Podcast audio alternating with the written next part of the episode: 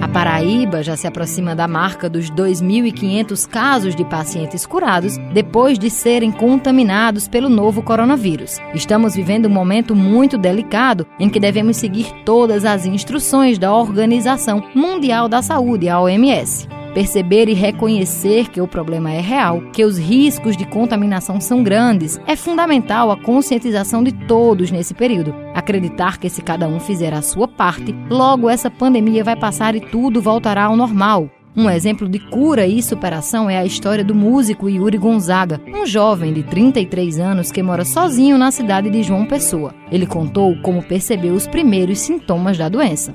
Tudo começou eu sentindo princípio de febre, e eu cheguei a ter febre um dia mesmo. Com essa sensação, começaram a surgir outras coisas, né? outros sintomas. Dor de cabeça, principalmente, que me acompanhou durante todos os dias que eu fiquei mal, né? Um princípio de dor de garganta, mas que não prolongou, não. Foi bem leve, foi mais nos dois primeiros dias. Também senti perda do olfato,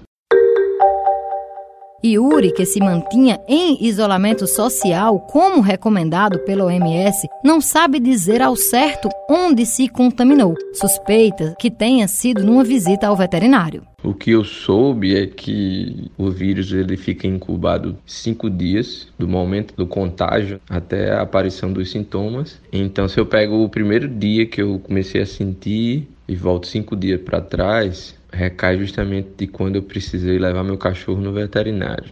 Apesar de que eu fui bastante cauteloso, foi fornecido álcool em gel e estava todo mundo tendo os cuidados e tal, mas deve ter sido por aí, devo ter vacilado em algum detalhe, algum momento.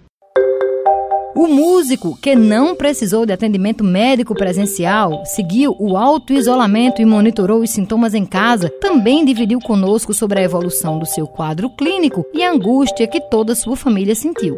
Não tive medo, pensei até que podia ser uma crise de sinusite. Cheguei a conversar com alguns médicos. E aí, quando eu soube que tinha sido a doença, né, que era Covid-19, eu já não estava apresentando mais sintomas, então não senti medo, não, não fiquei apreensivo, não. A pior parte era indisposição, falta de apetite, especialmente uma dor que eu sentia no corpo, nas costas, nas pernas, que era muito ruim para dormir, principalmente. Meus familiares, que estavam mais distantes, né, acompanhando na distância, é quem estava mais preocupado, ligando para mim, perguntando como eu estava, mas deu tudo certo.